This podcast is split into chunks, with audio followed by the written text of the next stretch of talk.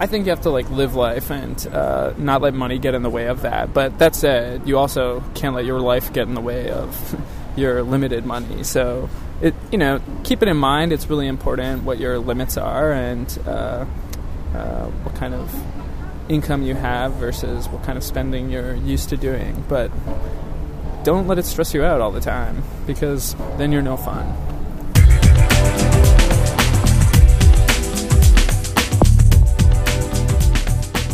I'm Jacqueline, and I'm your podcast host. Our podcast topic for today is budgeting. Where did all my money go?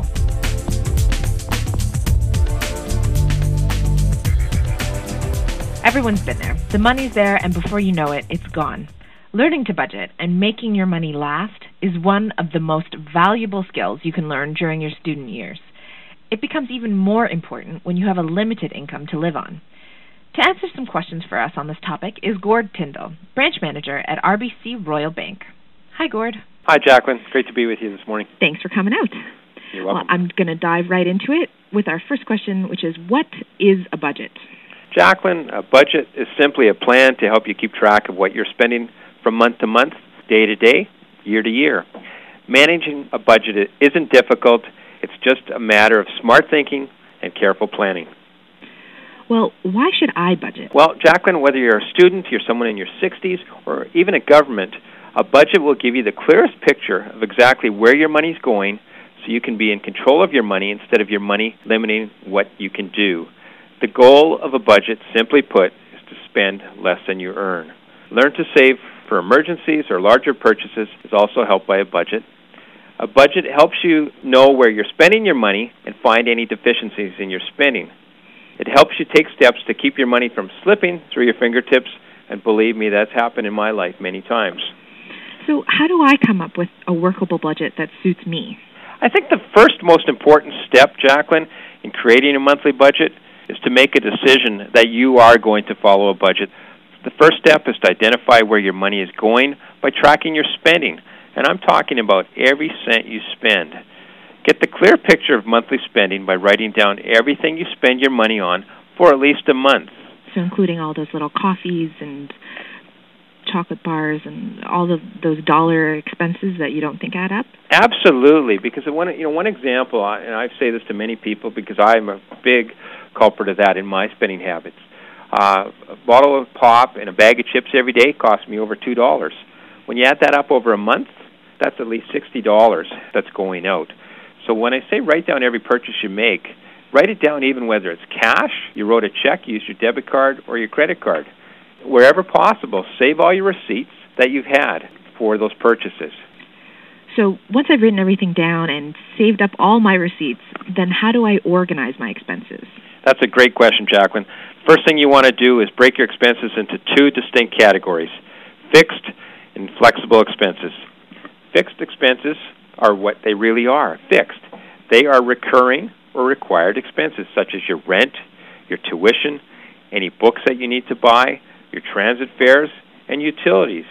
And included in utilities, make sure you include your cell phone and any other bills, including cable. Your flexible expenses include things like groceries, clothing, uh, entertainment, and those are items you need to spend money on, but that amount can change and vary from month to month. By making sure you categorize your expenses, you can see how much spending money you have to play with after your necessary expenses have been taken care of.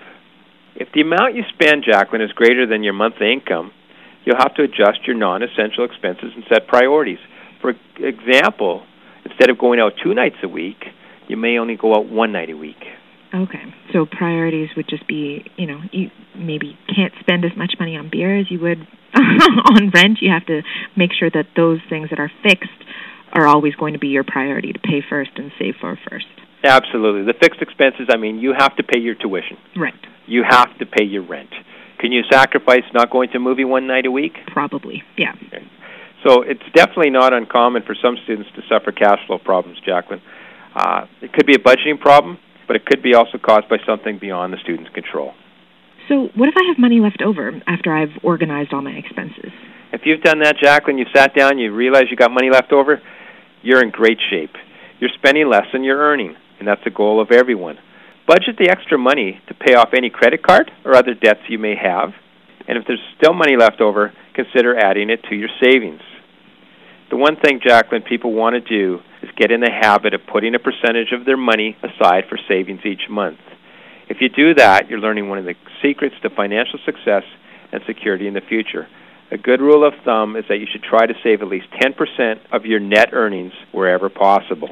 So that means even if I'm making $10,000 a month or $100 a week, 10% of whatever I'm making should go into the little piggy bank or a special savings account, something like that? Absolutely. So if you are making that $100 a week, try to put away $10 a week into a savings account. Because that'll end up adding up over the year and that'll be a surprise money that you wouldn't realize you might have had before.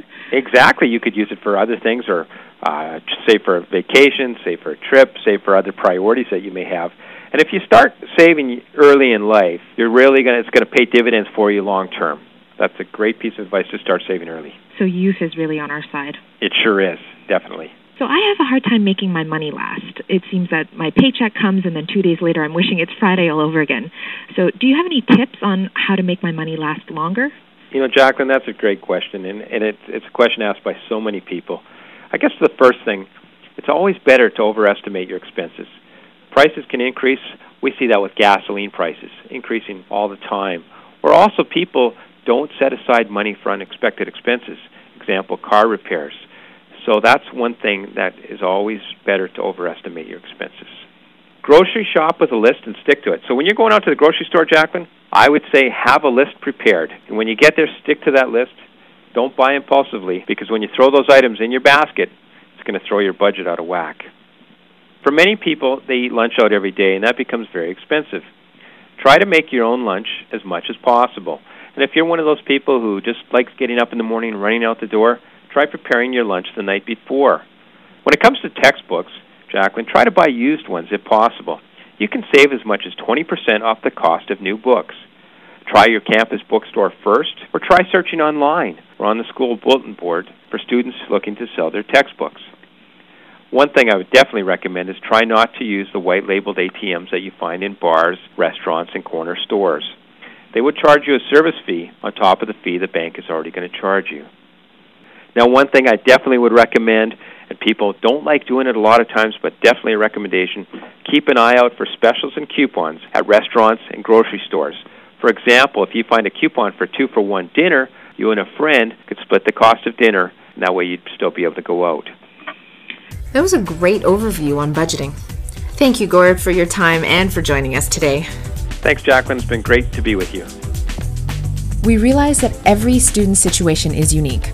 So if you have questions about coping with unexpected financial challenges, get in touch with a representative at your RBC Royal Bank branch or give us a call at 1 800 Royal 11 or 1 800 769 2511 today. We're very interested in hearing what you think. If you have any comments, budgeting tips, questions, or ideas for future podcasts, contact us today at studentpodcast at rbc.com. We won't be able to respond directly to your questions or comments, but we may use your input for future shows. For a transcript of this podcast, please visit www.rbcroyalbank.com forward slash student podcast. Of course, every student situation is different. In this podcast, we mean to give you information that most students will find helpful, but you should speak to someone who knows your unique financial situation before implementing a plan. Also, the testimonials at the beginning of the podcast are the unscripted opinions of the people who spoke them, not ours.